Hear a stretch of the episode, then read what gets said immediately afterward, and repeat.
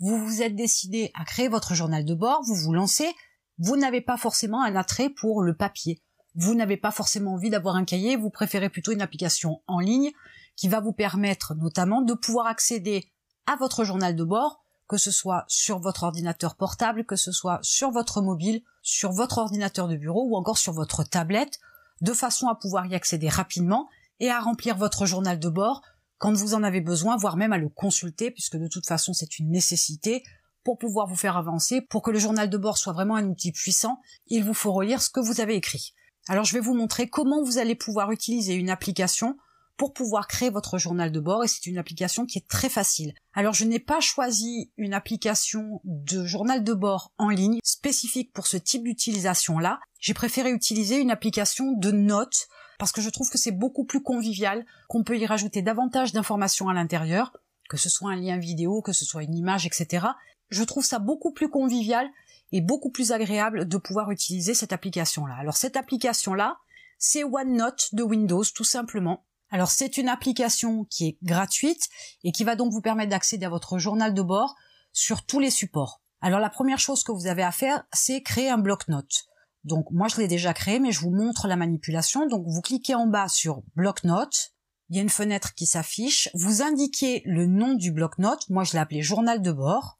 Là j'ai trois comptes connectés, mais vous allez donc sélectionner le compte sur lequel vous avez créé votre compte Windows pour OneNote et vous allez en dessous cliquer sur créer un bloc-notes. Donc vous voilà à l'intérieur de votre bloc-notes. Donc d'office, il y a une première section qui s'appelle Notes rapides qui est installée avec une page à l'intérieur qui ne nous intéresse pas particulièrement. Donc le but du journal de bord, c'est de pouvoir noter tout un tas d'informations, mais il faut aussi bien organiser son journal de bord pour qu'il soit efficace. Donc vous allez descendre tout en bas sur section, vous allez faire un clic droit et vous allez cliquer sur nouveau groupe de section et là, vous allez mettre l'année. Donc moi, j'indique l'année. Donc vous mettez l'année en cours, bien évidemment. Dans ce groupe de sections-là, vous allez créer votre première section. Et en fait, votre première section va être le mois en cours, le mois de démarrage de votre journal. Donc j'ai cliqué tout en bas sur section.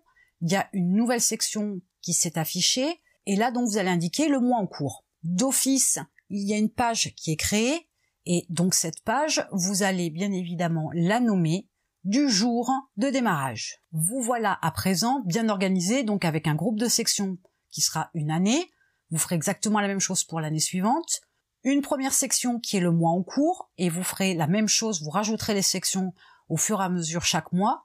Et ici, donc la première page sur le mois en cours qui va être le jour de démarrage, donc ça peut être le 5, le 10, le 15, le 20, le premier du mois, peu importe. Et à la suite, vous allez créer d'autres pages en dessous qui seront demain, après-demain, après-après-demain, etc., etc. Vous allez mettre le jour à chaque fois, la date, de façon à pouvoir retrouver facilement vos notes. Pour que votre journal de bord soit cohérent, il faut toujours aborder les mêmes sujets. J'en ai parlé dans une vidéo précédente. Donc, je vais vous montrer comment il est possible de pouvoir avoir tous vos sujets à chaque fois sur chaque jour, sans en oublier un seul. Donc, vous allez vous retrouver sur cette fameuse première page et vous allez indiquer les différents sujets. Une fois que vous avez indiqué toutes ces informations-là, alors vous faites la mise en forme que vous voulez, bien évidemment, vous avez la possibilité de mettre des titres 1, titre 2, une hiérarchisation dans les titres. Vous avez la possibilité de changer de couleur, par exemple. Donc vous pouvez faire une mise en page, une mise en forme des informations dont vous allez avoir besoin à chaque fois. Une fois que vous avez terminé cette base, en fait, ça va être votre template de base. Vous allez mettre votre souris sur cette page-là, vous faites un clic droit, et vous faites copier et vous descendez en bas et un clic droit, coller.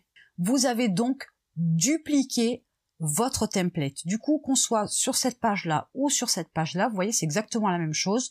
Et du coup, comme vous avez un template de base, à chaque fois, vous n'avez qu'à dupliquer votre template, votre canevas de base, et vous allez donc avoir tous les sujets que vous devez aborder. Comme ça, ça vous permettra de ne plus jamais en oublier un seul. Il se peut que par la suite, vous ayez des sujets supplémentaires que vous souhaitez aborder.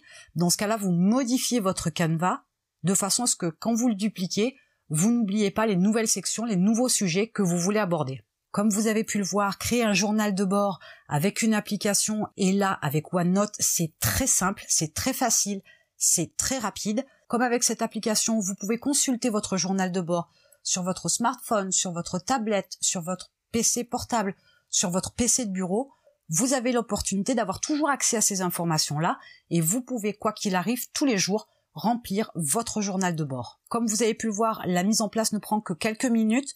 Vous pouvez vous lancer dès aujourd'hui pour profiter de toute la puissance de ce fameux journal de bord. Et en attendant, je vous retrouve de l'autre côté.